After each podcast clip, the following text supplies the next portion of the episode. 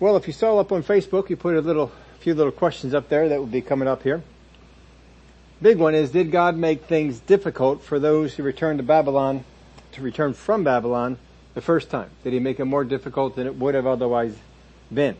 That's a question that's raised up because of verses 10 and 11 in Zechariah chapter 8 that seems to be saying that he, uh, he made it difficult for them, but you guys are not going to make it difficult for. So we're going to take a look at that question. And also, he is encouraging them because the prophetic words that came out before were not fulfilled the way they thought they should be, and now more prophetic words are coming out about the temple being built and so forth. And should they believe these, since the other ones didn't didn't occur? So, with that, we're over at Zechariah chapter eight. There are some things that we'll review last week, right built into here, so we'll get into them when we get there. Zechariah 8 chapter, or chapter 8 verse 1. Again the word of the Lord of hosts came saying, Thus says the Lord of hosts, I am zealous for Zion with great zeal. With great fervor I am zealous for her. Thus says the Lord, I will return to Zion and dwell in the midst of Jerusalem. Jerusalem shall be called the city of truth, the mountain, mountain of the Lord of hosts, the holy mountain. When he says here, I am zealous for Zion, with great zeal.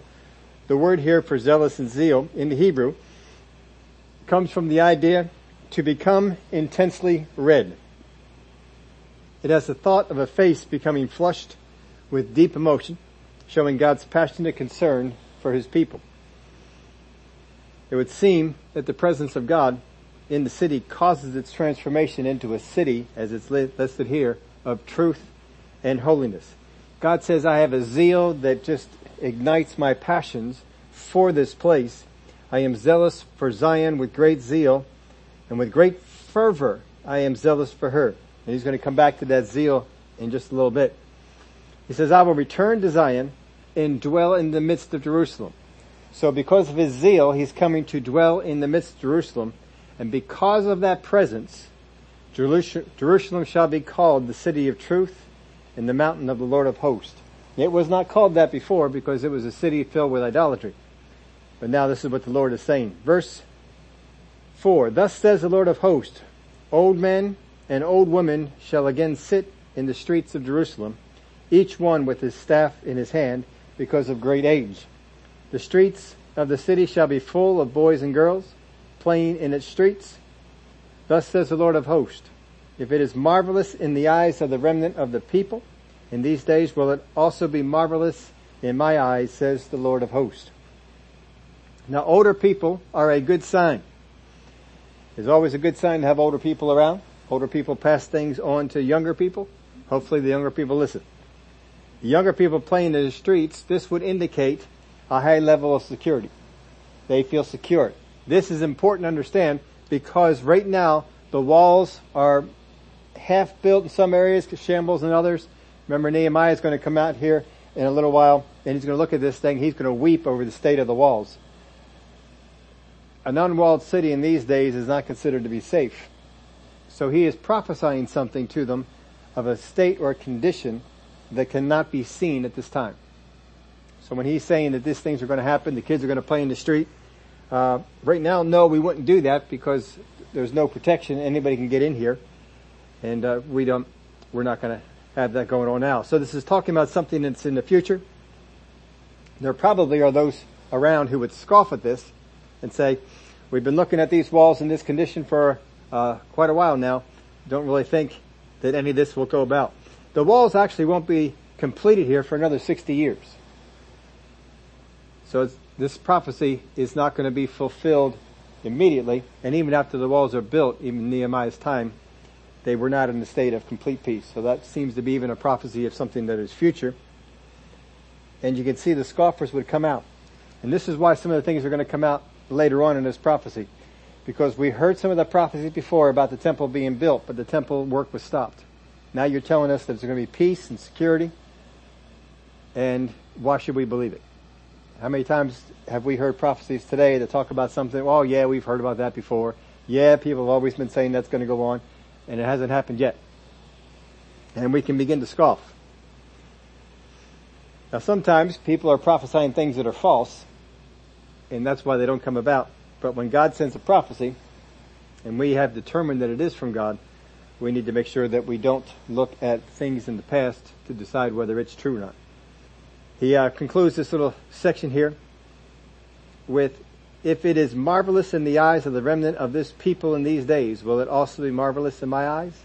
There's different states that we can be in. Right now they're in a bit of a state of a scoffing state. So something that is amazing to them is not amazing to someone who's in a faith state. But there are things for people that are in a faith state, they're believing God, and still it is marvelous in their eyes. You look at the disciples, they were in a state of believing. When Jesus was resurrected from the dead, they marveled. That was still marvelous to them. You can be in a scoffing state and things can be marvelous to you, not a big deal. But you can be in a believing state and still the things of God can shock us. They can be amazing to us. And uh, this is what he's talking about. Just because it's amazing to you doesn't mean it's amazing to me. Doesn't mean that it's anything marvelous to me. Because he is God. In Matthew 19, 26, you remember this verse? With men this is impossible, but with God all things are possible. Let's go over to verse 7. Thus says the Lord of hosts, Behold, I will save my people from the land of the east and from the land of the west. I will bring them back and they shall dwell in the midst of Jerusalem. They shall be my people and I will be their God in truth and righteousness. Now at this time, most of the refugees that came are east or north. There are not really any from the west and directly west is of course the ocean. So, um, when it talks about here east west, and this is where the refugees are coming from, it may be speaking of a more future time and people are coming east west and it also could be referencing the rest of the world. I'm going to read two references for you. They're not up on the screen. But in Psalms 50 and verse 1 it says a psalm of Asaph, the mighty one, God the Lord has spoken and called the earth from the rising of the sun to its going down or from the east to the west. So the east to the west there was talking about the earth. Once again, Malachi 1:11, from for from the rising of the sun even to its going down, my name shall be great among the Gentiles. In every place incense shall be offered to my name, and a pure offering for my name shall be great among the nations, says the Lord of hosts. So they don't say east west in these passages, but since the sun rises in the east and sets in the west, we get that same idea. East west could be referring to the world, and that the refugees would be coming from all the world and not just limited to the refugees over in Babylon, which is where most of the refugees are coming from now. So he may be expanding that out in that way. So they're not just coming back to the land, to their heritage, but it also says they're coming back to their God as well. Their hearts are coming back. They will be my people, and I will be their God in truth and righteousness. It's one thing to come back to the location. It's another thing to come back to God being God. So God is zealous for them. They will become zealous for God. And what we become zealous for changes our actions toward and our defense of the things of this world. You take a look at people here in, today. You look at the things that they're zealous for. You have friends, you have relatives, you know certain things. They have a zeal for this. It seems like everybody has a zeal for something.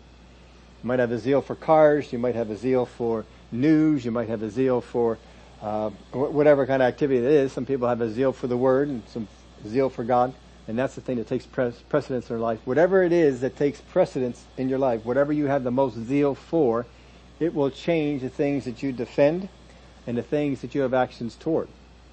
You're going to defend something more fervently if you have a zeal for that particular thing. If something else comes up, you don't have a zeal for it, ah, you know, it's no big deal. You know, some people, they have a zeal for trees. They're out there trying to save all the trees in the world. and other people, no, nah, I really don't, I don't care that much about that. I think trees will handle themselves. And, uh, they just, they, they don't have the same zeal. That's why you have some people that want to sacrifice everything they can to make sure that the trees grow.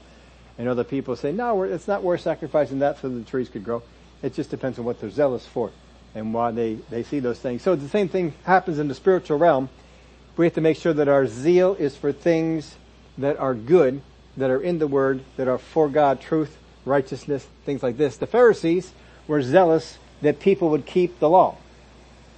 And so they, they came up with laws to help them keep the law. Then they became more zealous about those laws they came up with to help you keep the laws and the laws themselves. And because of that zeal, they couldn't see Jesus as the Son of God. They couldn't see the miracles. They couldn't see all that because of that zeal they had for that. Even when Jesus was gone, they couldn't see the zeal in Peter, John, the disciples.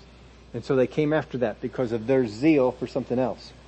We have to make sure that we protect our zeal, that we are zealous for the right things. God said, I am zealous for them, which means they were a priority. They was going to make sure that he came in and, and changed some things. So he's passing this on to them. I am zealous for the people of Israel. I am zealous for Jerusalem. And they needed to become zealous for him as well. Zeal changes things. Verse 9.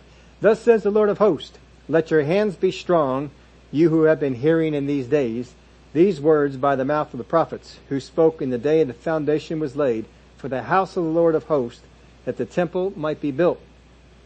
For before these days there were no wages for man, nor any hire for beast, there was no peace from the enemy for whoever went out or came in. For I set all men, every one, against his neighbor. Now here's the thing. We sometimes understand the word that some of it is written from the Jewish perspective in that they saw if God did not prevent something that God had a hand in doing it. You cannot apply that rule for a word from God because he is not Jewish. He is not restricted to their culture. So when he gives a word, you have to get yourself outside of that. Even though he's given it to them, this is his word. This is his perspective, not their perspective. So this is God saying to the prophet, for I set all men, everyone against his neighbor. If it was someone from the Jewish people teaching them this, and that we, we can understand, well, this is what their viewpoint of this was, but it's not. This is God saying it. So you can see that's a little bit of a, of a different thing. He is saying, I did this. I set men against each other. I sent the neighbors against each other. I stirred up that strife. Why did God do that? Why did God make things more difficult for the people who returned? Have you ever thought that sometimes God was making things more difficult for you? Or have you ever thought that God led you in a way that just had more difficulty to it than you expected? This is what he's, he's talking about in this chapter. This is what he's talking about in this prophecy. He says, let's just read the whole thing again. Thus says the Lord of hosts, let your hands be strong. You have been hearing in these days these words by the mouth of the prophets. Prophets is plural, so there's more than probably just Haggai and uh, uh, Zechariah that are making these prophecies. There are probably some other ones that just didn't get recorded. So these words are coming about uh, about, or from these prophets who spoke in the day the foundation was laid for the foundation of the Lord of hosts that the temple might be built. So the days here, they're hearing prophecies, and in the days of old, they have heard it said there were prophets who came and prophets who prophesied about the building of the temple. There may have been some prophets over in Babylon who prophesied to them the word of the Lord, and they left Babylon to come to Jerusalem on the basis of what those prophets said. Those prophets said, you're going to be going, you're going to rebuild the temple, you're going to rebuild the walls. They heard that, they believed it, they came back, they went after it, they faced a lot of opposition, they became discouraged, and they eventually quit. And then the prophets rose up again, you need to get out there, you need to get busy. Probably, maybe more than Haggai, maybe more than just Zechariah. They're the ones that we have recorded. But there were prophets who spoke these things to them. Here he says, who spoke in the day the foundation was laid for the house of the Lord of hosts that the temple might be built. For before these days there were no wages for men, nor any hire for beast. There was no peace from the enemy for whoever went out or came in, for I set all men, every one against his neighbor. Let me just summarize what he's saying here. There was more work than there were resources, and there was more work than there was help to get it done. They didn't have enough uh, help to, to do all the building. They had some. They had some resources. They were sent with some resources, but they're finding, they were finding out we don't have enough. We're, we're seeming to be inadequate. We have lots over here. We're missing some things over here. Uh, people are coming against us. We're having to divert some people because of the opposition that we have. Then they also had the legal problems that came in. That's the thing that finally shut them down. There was no peace from the enemy for whatever, for whoever went out or came in, for I set all men, everyone against his neighbor. So what he's saying is, I want you to be encouraged. I want you to be strong. Let your hands be strong. You've been hearing. These are the things you've been hearing. These are the things that are coming up in your minds. These are the things that are coming up in your discussions. There are those of you who heard the word in the beginning days. You're here. You heard those words. And now you're hearing words again. And you may be passing on to people. Why should we believe this? We heard these words before. I left Babylon on the basis of what prophet so and so said. And we came on out here. And we started out good, but then it shut down. And then nothing came about that we, we were supposed to be doing. And right now they haven't restarted the work. Zechariah is one of the two in the, in the word prophets to get things going again. But there are those who were at the beginning, they heard this, and they're probably passing it on to the people who didn't hear all those words. They saw the things that came against them, and they saw the end result was the work stopped. So if we had the prophecies that said, go on down to Jerusalem, you're going to have resources, you're going to have, um, uh, God is going to be with you, the temple will be rebuilt. Go on down there and do that. They get on down there, they go after it. And then we know the story from Ezra, how they got discouraged, how they quit. Ezra comes back on down, they start to work up again, the prophets come out. But there are some people while this is going on saying, ah, I don't really want to get involved in this project again. I know what happened when we did it before. And we faced such opposition and we came against that opposition and more opposition came and we came against that opposition and more opposition came and finally we just we didn't see any way to keep going and the work, work stopped. I don't want to get involved in that again. And I don't care who it is that's prophesying. I don't want to get involved in it again. And so this is the attitude that they're facing, that they have there, and this is what this chapter is dealing with. So great opposition came against them. There was outside, there were threats. There, of course, there was lack of some resources. The legal matters are what shut everything down. So why should I believe this time? Have you ever had that? Why should I believe this time?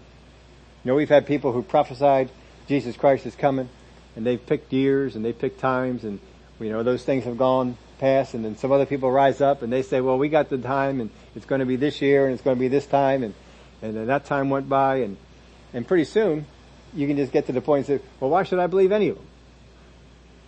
But there was reason for them to believe this if they did not believe this prophecy, they wouldn't go after doing it. Now, as we went over a few weeks ago, some words are the result, some prophetic words are the result of our actions. Because of what I did, a prophetic word was sent. And we gave you some of the examples of that, some of the disobedience of Israel, some of the uh, uh, sins that David came into required a prophet to come, and other things along that way. Some prophets prophetic words come as a result of our actions. Some require our actions. Some, if you will do this, this is what's coming. So our actions are required. And then third, there are some that are simply, this is God's actions toward us. This is what I am going to do, regardless of what man does. This is what God's going to do. Of course, the rapture is one of those. That is just something that God is going to do. The resurrection of Jesus Christ, that was something that God was going to do. Man didn't have to do anything. Now the previous words did require their actions. They required their actions to build. They stopped their actions to build, so therefore the word didn't come about. I don't know what they could have done differently. I wasn't there, and there's no real um, prophetic word telling them, well, you should have done this, or you should have gone and, and pursued this. But they did stop, and then the words came that they needed to get going again. So this is why the exhortation is here again. Get to work on the temple. But he said this, for I set all men, everyone against his neighbor. I set all men, everyone against his neighbor. So does God stir up trouble? As we said, it's hard to get away from this wording. This is the wording. This is, this is God speaking. This is God's point of view. God is saying, I saw this whole thing and I stirred up trouble. I did it. So I had to ask this question. Did God ever make trouble with Israel? Did God ever make trouble? Well, with Israel, well, we're going to see a couple of things in, in order to, to show you this. Um, I went back into probably the easiest of all the examples to see, and we have some uh, pictures and some slides for, for you to be able to follow along with this. And I did not email these out to everybody, but um, we should be able to see them pretty good on the on the screen. So this is uh, the situation with Israel in the case with Egypt when they came out. We've talked about it a number of times. I got a couple of maps because I want you to see this and I want you to see a particular scripture that God said because this really helps to shed a, some light on that. So go ahead and pull up our first picture. This is the route of the Exodus the way it is normally depicted. I don't agree with this map, but I wanted you to see this is, uh, this is how it is. Now this is the green line and it comes down here to the south part. This is the traditional Mount Sinai. I believe that is false. I also believe this route is false. But this is the traditional one. This is the way people have, uh, have predicted this. And then they come back on over here.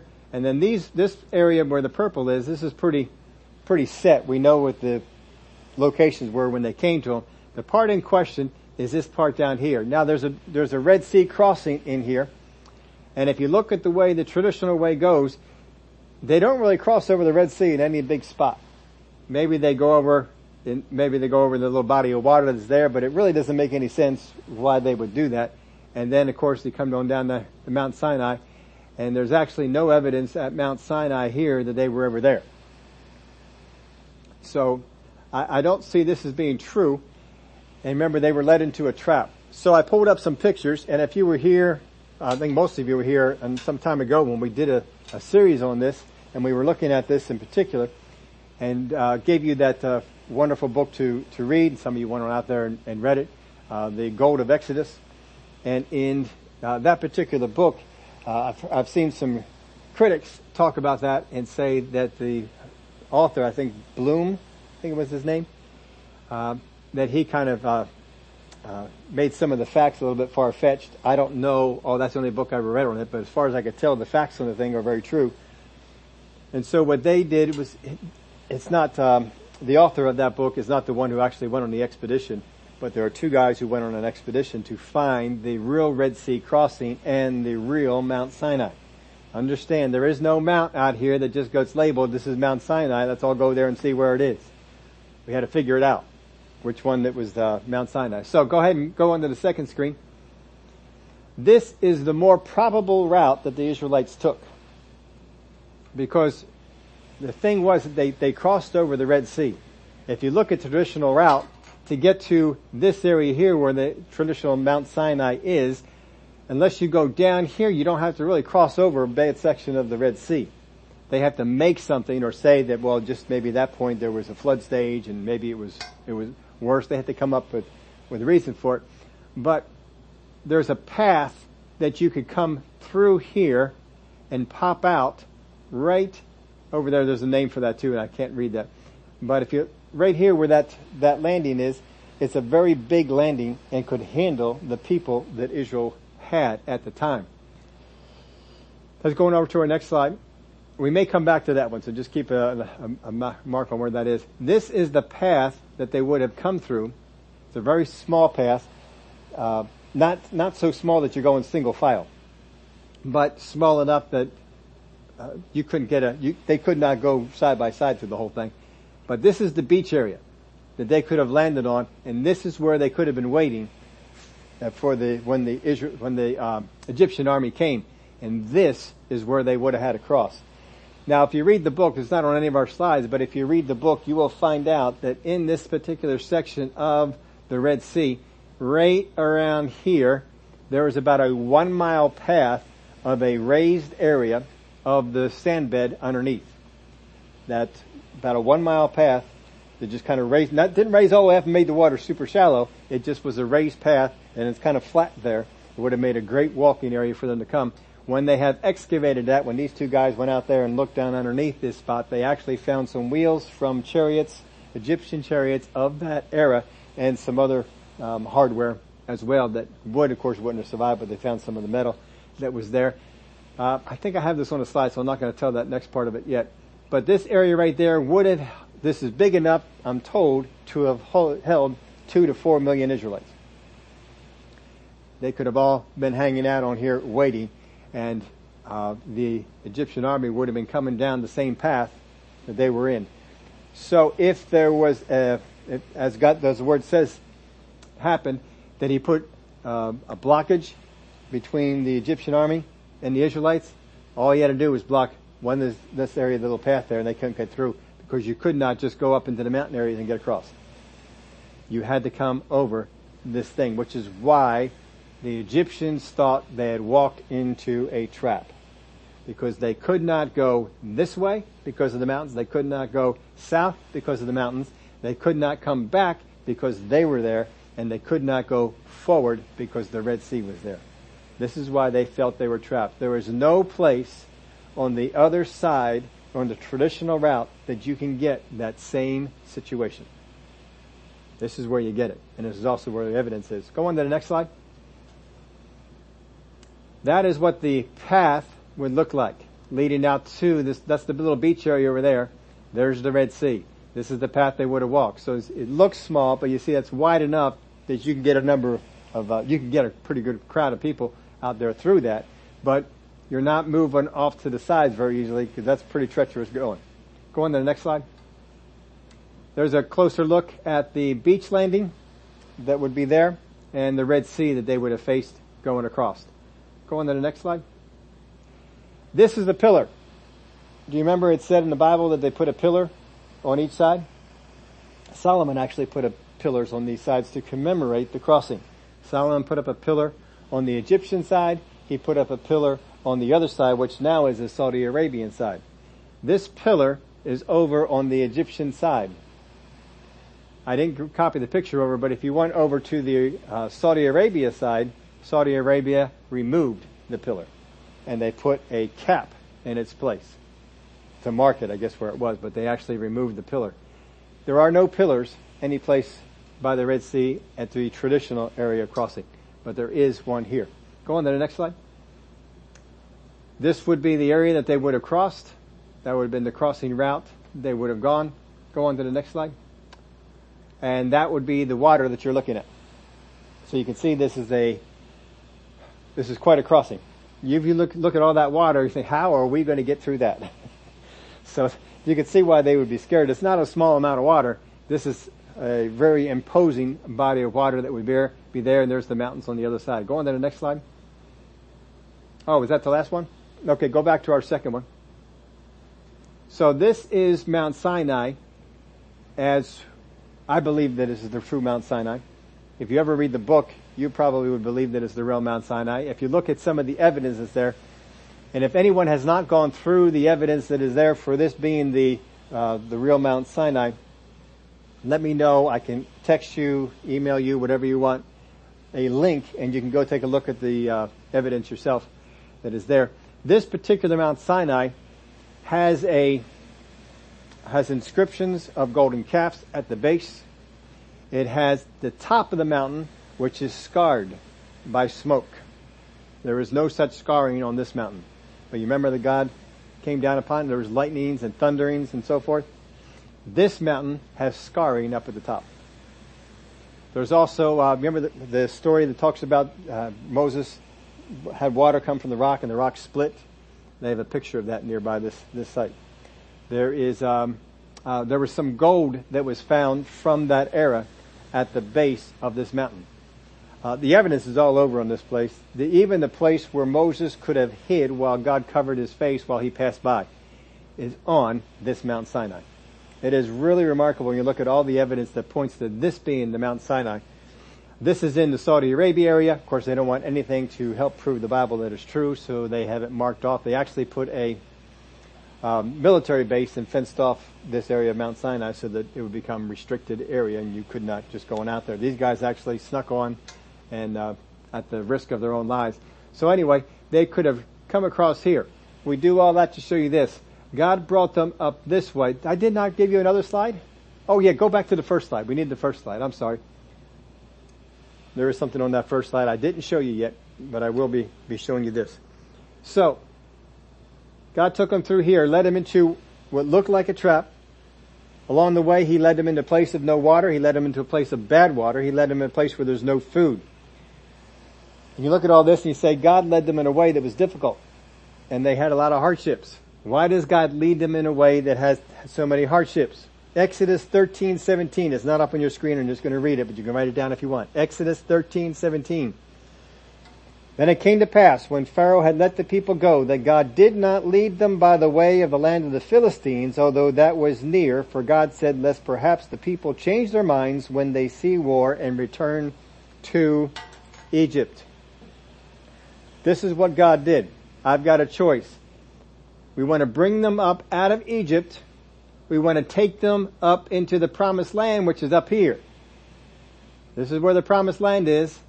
This is where they are in Egypt. What's the easiest way to go? Straight up here. That is the easiest way to go. You just go straight up here.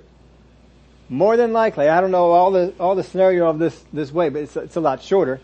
But more than likely, if you went up along this way, you wouldn't be faced with no water. You wouldn't be faced with all the wilderness things they were faced with down here. But God said, I'm not taking them on the northern, this is the northern route. I'm not taking them on the northern route. Why? Because of the land of the Philistines. If they were to come up here, they would face Gaza, Hebron, all the Philistine cities. They would face war. And they said if they faced war now, it will discourage them and they'll return to Egypt. What is remarkable is, what did they keep saying all the time they were going in the southern route? We should go back to Egypt. If God said, if we take them the north way, they will definitely say we want to go back to Egypt and would have turned around. And they went the south way and still said, we are discouraged, we want to go back to Egypt. God was right, wasn't he? God was right not taking them this way. So what God is saying is, I have a couple of ways I can bring you up. One, I can do this but you guys won't handle it. You're not ready for it. And you, if I do that, it will be more difficult for you than you are ready for. So I will take you the longer way, the long, the way that probably requires God to do more. I will take you down this way so that you have more time to build up and to get ready. I put this in your outline for you. God led them away from trouble that would crush them but in the way of trouble that would develop them. God led them away from trouble that would crush them, but in the way of trouble that would develop them. Very often, the only thing that we have to compare our life, our situation, our path to is the path that we took. We are not able to compare it to the path that we didn't. And the Bible is not written about our life in such a way to say, I didn't take you the north way because of the Philistines, but I took you the south way. And so all we look at is all the difficulty that we had on the south way. We don't know what God spared us from. But all we're seeing, what we're facing, I say, I don't like it, and we complain to God. This is difficult. It shouldn't be this way. It shouldn't be this hard. And God is saying this, Look, there's more difficulties when you get to the promised land. I have got to get you ready to face the difficulties that you will face there. I will be with you. I will help you. But there's still things you have to do. And you're not ready to do them. So we gotta take you down over this way. And so he took them down in the southern route. So anyway, just wanted to review that. Uh, this is the traditional ones. If you look at this, I don't think it's traditional. I don't understand how they even got to this in the, in the begin with because there's absolutely no evidence anywhere along this path that any of this happened. Whereas if you take the other path that these folks found and documented, you will see all the things that happened to Israel along the way. Well, this is where this could have happened. This is where the rock could have split because they have a split rock. A big split rock. They have it there. They have pictures of it. Uh, this is where the altar could have been that the Israelites made. This is the great look. This is the location for it. This is where they could have had that big party going on. They have all this stuff at the base of that Mount Sinai. They don't have it at the traditional Mount Sinai. But they have it at this one. So, that's something that you can, you can check out if you want to. Now God didn't make the obstacles. God did not make the obstacles of no water. He didn't make the obstacles of no food. He didn't make the obstacles of the difficulties that they would face. They were there. He didn't make the obstacles of the Philistines. They were there. But he was going to help them through it. God doesn't make the obstacles that we face in our life, but He will help us through them. But very often we're, we're blaming Him for those. So they did not know what was avoided, but know this, if God led you in a particular direction and there are difficulties, He expects that you have what is needed to overcome. If He led you to it, He didn't lead you there because there wasn't any problem. He didn't lead you there because there weren't any obstacles. He led you there because what you have on the inside of you, you are able to overcome. Which tells me that every obstacle, every difficulty they faced in the southern route, they had what was needed to overcome. They just didn't rely on it. They just did not draw off of it. Verse 11, Zechariah 8. But now, I will not treat the remnant of this people as in the former days, says the Lord of hosts. For the seed shall be prosperous, the vine shall give its fruit, the ground shall give her increase, and the heavens shall give their dew. I will cause the remnant of this people to possess all these, and it shall come to pass that just as you were a curse among the nations, O house of Judah and house of Israel, so I will save you, and you shall be a blessing. Do not fear, let your hands be strong. Now when I read this, I read this this way. When they first came back, they needed to be toughened up a little bit to face what was coming down the road. But you guys have already been through a whole bunch of stuff. You are already in the place you need to be. Now be strong and get out there and do it because you are strong enough to get this going. That's what he's telling them. It's not going to be the same difficulty before. You're going to see it's going to be better.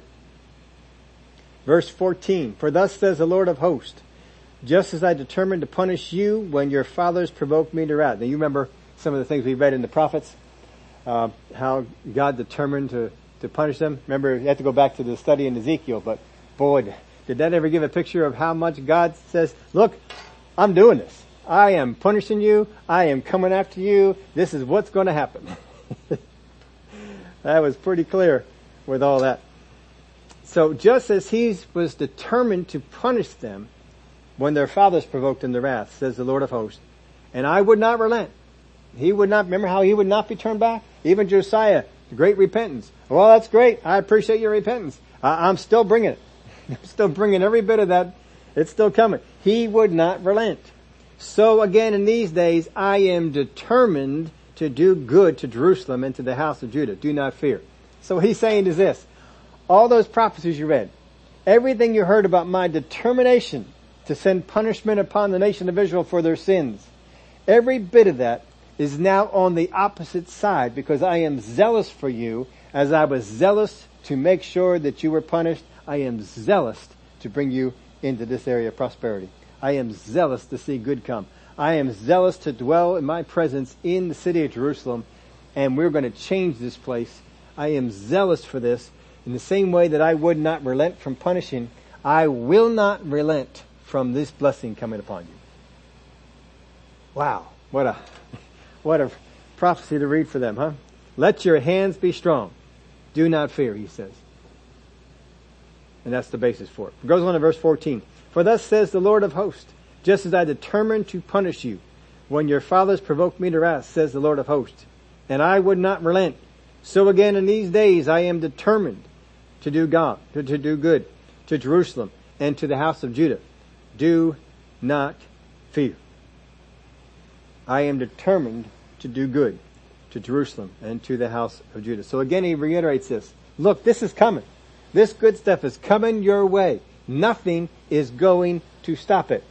You are already in a place to receive this blessing, to receive this. Just be strong and go forward. Verse 16. These are the things you shall do.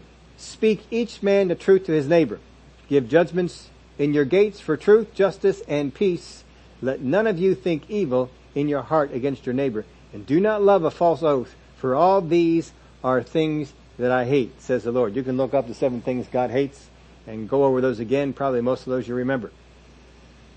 But he says, now put yourself in a position to receive the blessings. The blessings are coming. I'm not going to relent in this thing. I am sending the blessing, but I need you to put yourself in a position to receive the blessing. So I summarized them this way. Didn't have room to keep all this in your outline. But I summarized them this way. First off, speak truth. Speak truth. Now I put in parentheses this, this. It means you must know it. You cannot speak truth until you know it. How many Christians are out there speaking what the media has given them as truth? It is not truth, and they go out there and repeat this stuff. You are not repeating truth. Speak truth. Make sure that you speak truth. Find out what the truth is and speak it. So he's saying this to them. Speak truth to your neighbor. Make sure when you have conversations with people that you are speaking truth. That you have done your homework. You know what the truth is. We're not just talking, he just says truth. Not even just talking about truth in the word. Make sure that whatever current events you have going on, make sure you got truth. Jesus was dealing with people who were speaking to him about current events and they didn't have the truth on it. He had to set them straight on it. They didn't go over a whole lot of current events there, but there were a few times that came up. And sometimes he even brought up, hey, you remember when this happened? And he spoke the truth to them about that because they didn't know the truth about what they had an assumption. There's a lot of people in this world that have assumptions about truth. Make sure you speak truth. That's the first thing he comes out of the gates with. Speak each man the truth to his neighbor. Make sure you're not, you're not going over there passing on false things, stirring up the sentiment because there's false things going on. Don't be doing that. Secondly, he says, give judgment in your gates for truth, justice, and peace. I I put this, summarize it this way. Be fair and avoid being partial. Be fair and avoid being partial. Sometimes, well, these are part of my group. I, I like these people. I don't like these people.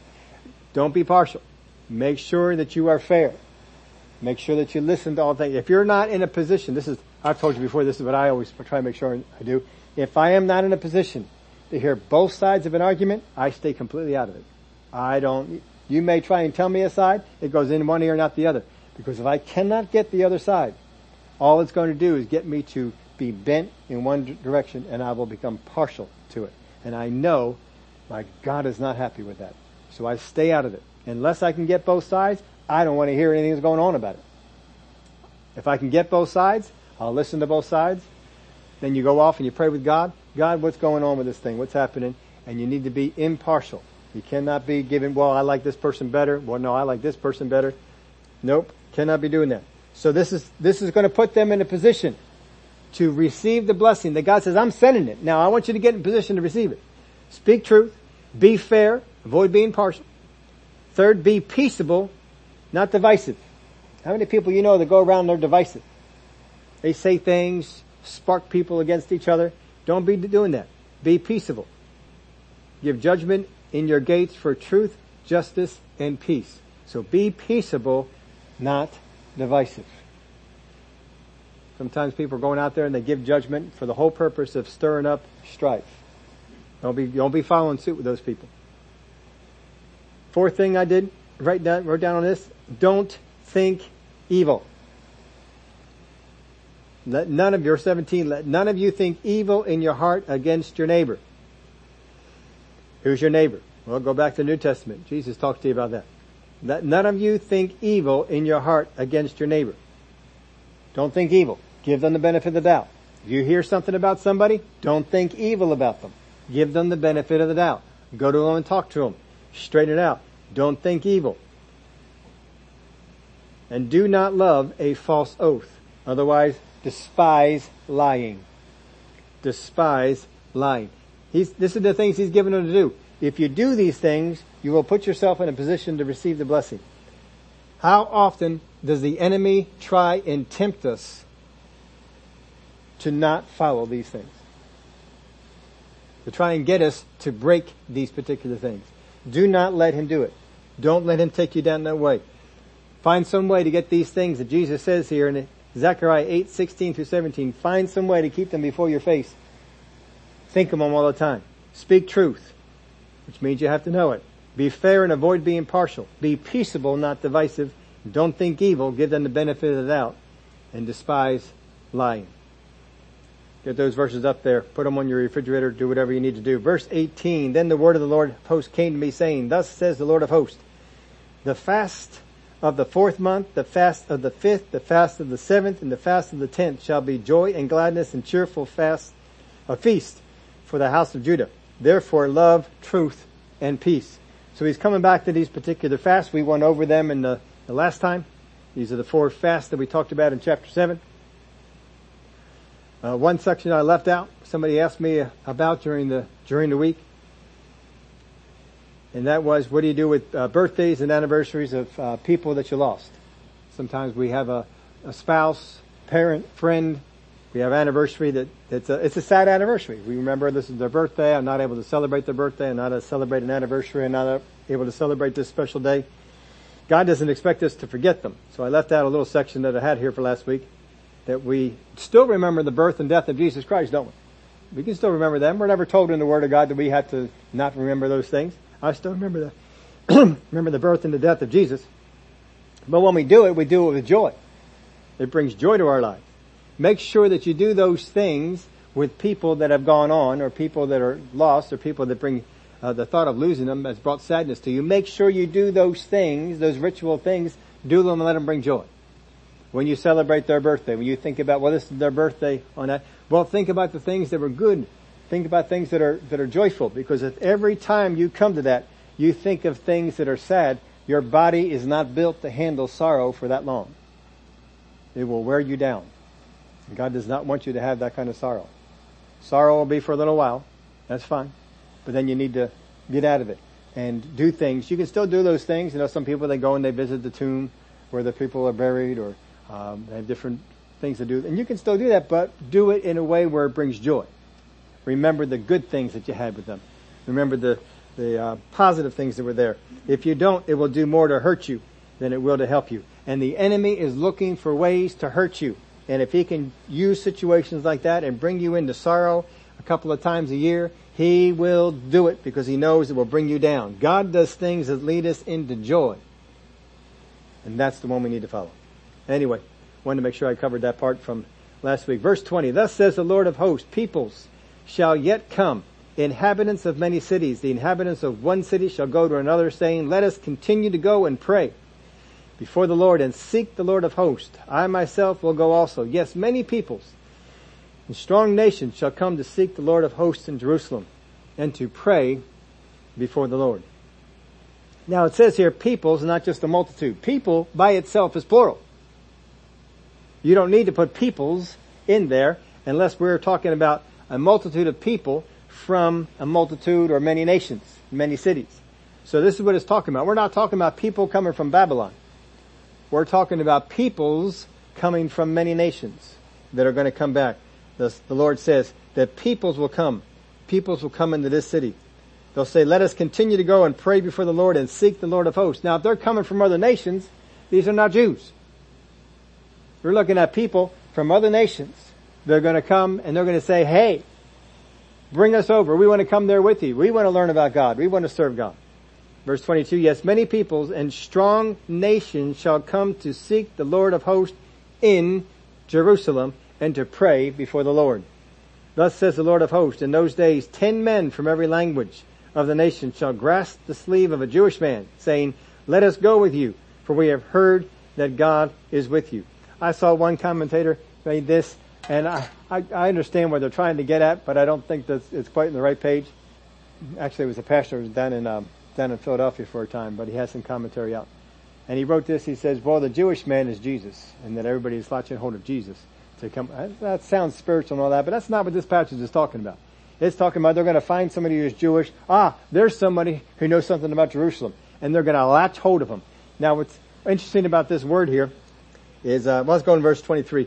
Thus says the Lord of hosts, in those days ten men from every language of the nation shall grasp the sleeve of a Jewish man saying, grasp, that word there for grasp means to take hold of something you must not let go of. You must not let go of. There are two times where this is used in the Word of God. Give you a good picture of this. One is in Exodus chapter 4 and verse 4 when it talks about grabbing a lion, um, um, uh, grabbing a snake by the tail. I'm sorry. Exodus 4 4. You remember that story? When Moses grabbed the snake by the tail? Yeah. Um, when you grab a snake by the tail, you don't want to let go. You're getting that snake mad, he's going to turn around and get you.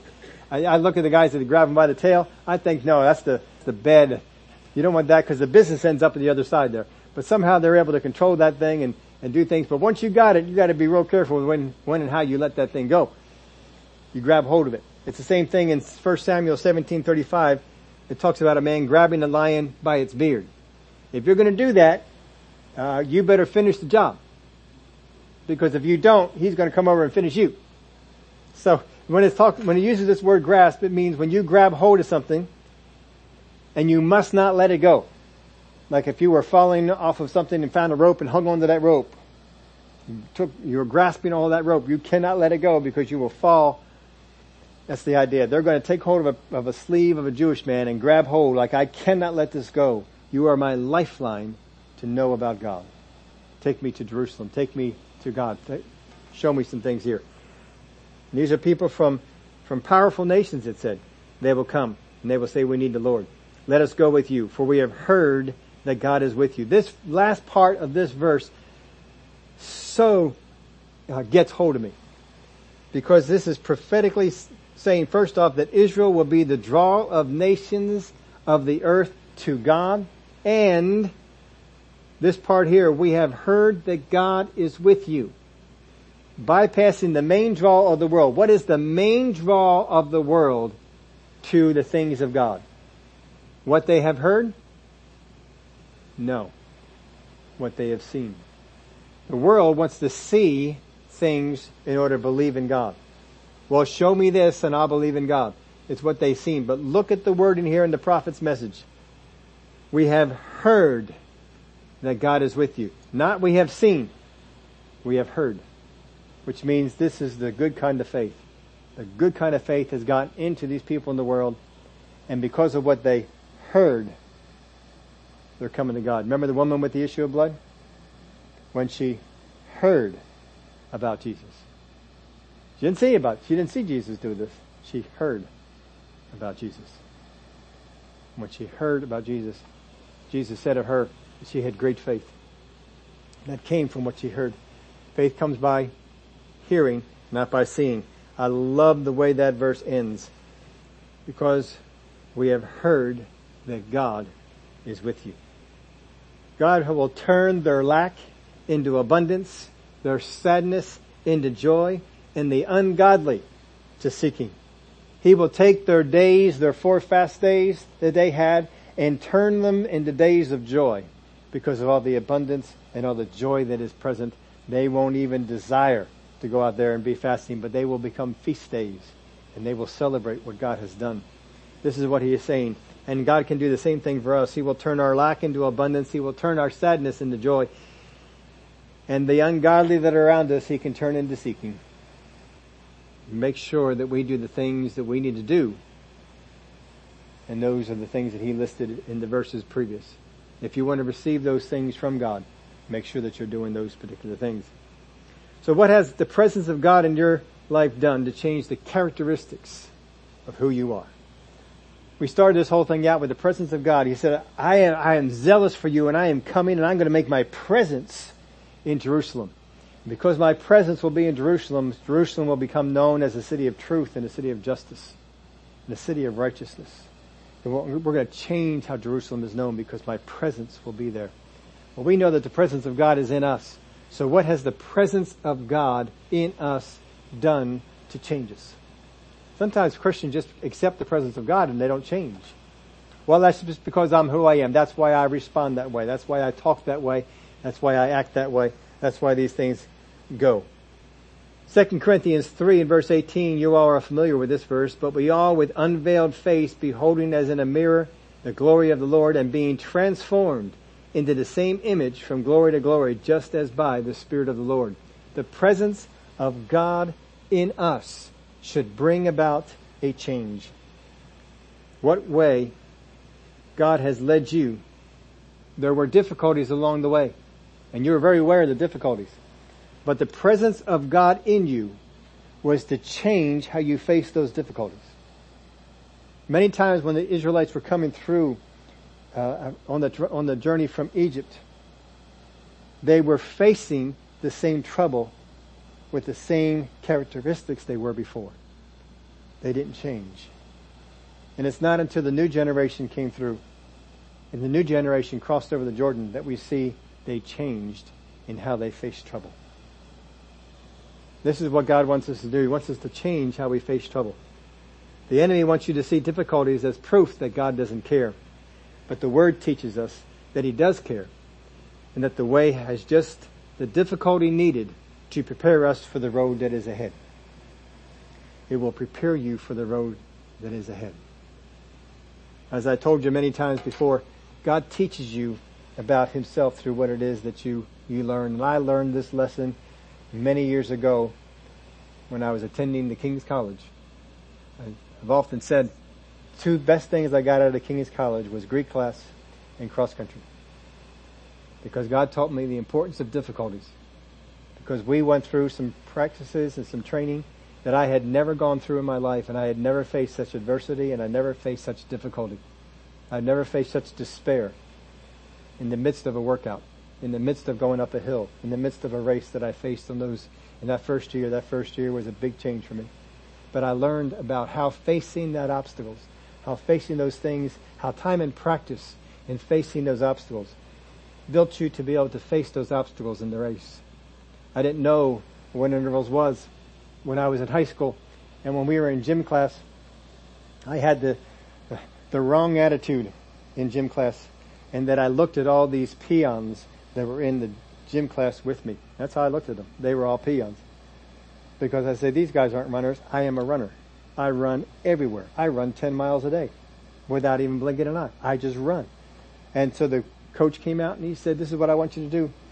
I want you to run around the track fast one time and then walk it one time and then run around the track fast one time. I heard him say that. I said, that is the most ridiculous thing I have ever heard. I am not going to run around the track one time and then walk one time. I'm going to run around this track for all the time that we're out here in class. I'll just keep running around this class. And I just kept running around the thing, running around the class. Now when we got to the time and we got, there was only one kid that beat me in the, uh, in the, in the race. He didn't beat me by much, but there's only one kid who was faster for me in the mile.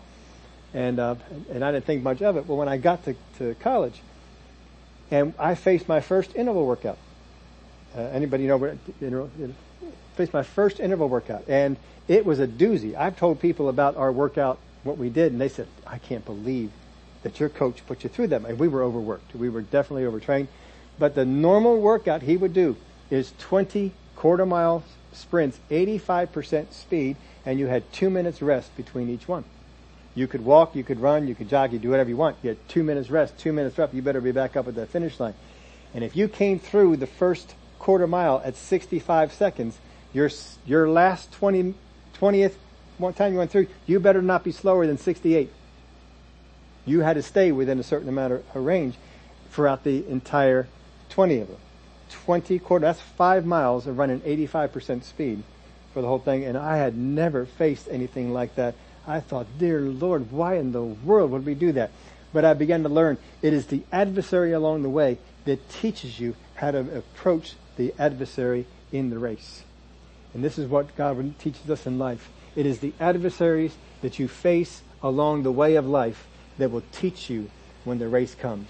Israel, when they were going through that journey into the Southlands and then coming way back on up, they were to learn how to face adversaries. So when they crossed over the Jordan and they faced the adversary of the first battle, they would be ready for it.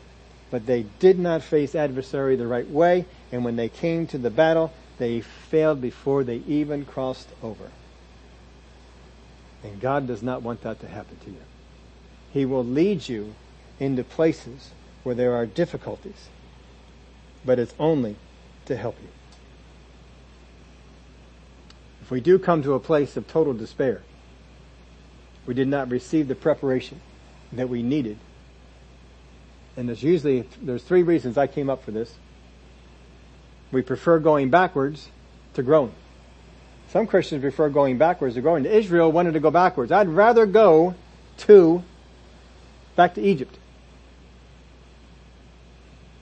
A second way, we just want to be removed from it. And third, we're blaming God instead of using what He gave us. Going backwards, be removed, or blame God. These are some of the ways that we approach despair. You remember the example of Jesus when He helped the disciples on the lake in the storm. They came down to Jesus. What did they say to Him? Master, don't you care? Don't you care? But when he got up on the boat and he rebuked the storm, remember what he said when he turned to them? Where is your faith? How is it that you have no faith? He expected them to face the trouble and handle it based on what they had. And they didn't do it. They didn't rise to the occasion. They had developed faith along the way and Jesus expected them to use it in the storm instead of begging him for help. But they didn't do it. They were bailing water. Remember the disciples on the night Jesus was taken? They had, they faced trouble. They faced a test. And they failed. They ran. Peter and John, in the lame man incident, they were brought before the, the, uh, religious leaders and they were beaten, they were scolded, don't preach in this name again. And what happened on that time? They didn't fail. They rose up. And they were glad that they could face persecution. They prayed, God make us even more bold. Paul and Silas in the Philippian prison. They went in, followed after God. God led them into this place. They faced opposition. They're there in the prison. Backs beaten. What are they doing? Praising God. Why? Because they learned how to let the opposition along the way help them when they were in the test, when they were in the race. Several of the seven churches in Revelation 2 and 3 were told about things they would face. God says this is coming, but you're, you are in a position to win. The tribulation saints are told the same thing. Some of you are going to be killed. The presence of God in our life should change us into people who are less taken by sin and sinful desires. That's a change that should happen. We should not be taken by sin and sinful desires like we were before. The presence of God in our lives should change us into people who are more prone to overcome instead of being overcome. That's what the presence of God should do in our lives. The presence of God in our lives should change us into people who are kind even to those who are not. The presence of God in our lives should change us into people who are obedient even when it seems like it is better not to be. The presence of God in our lives should change us into people who are less selfish and more servant minded. The presence of God in our lives should change us into people who are less focused on how something benefits them and more focused on how it helps the kingdom. We received restoration but don't quit growing until you have been altered. Restoration is great, but God is going for an alteration. Not every Christian goes through the alteration. They're happy with the restoration. Well, I've been restored. I'm saved. No, wait. Keep on going and get to the place of being altered. Let God's alteration have an effect on you. Don't just settle for restoration. Restoration is great. Restoration is good but there is more down the road. And Father, we thank you for the alterations that await us in life. You are going to change us into the presence of God. You are going to change us into people that the world looks at and says, we need what you have. But you gave us a list of things that we needed to do to make sure we honor if we want to receive these things. It's your list. And we want to live up to it because we know it's a good list. It's a good thing to follow. I thank you for it.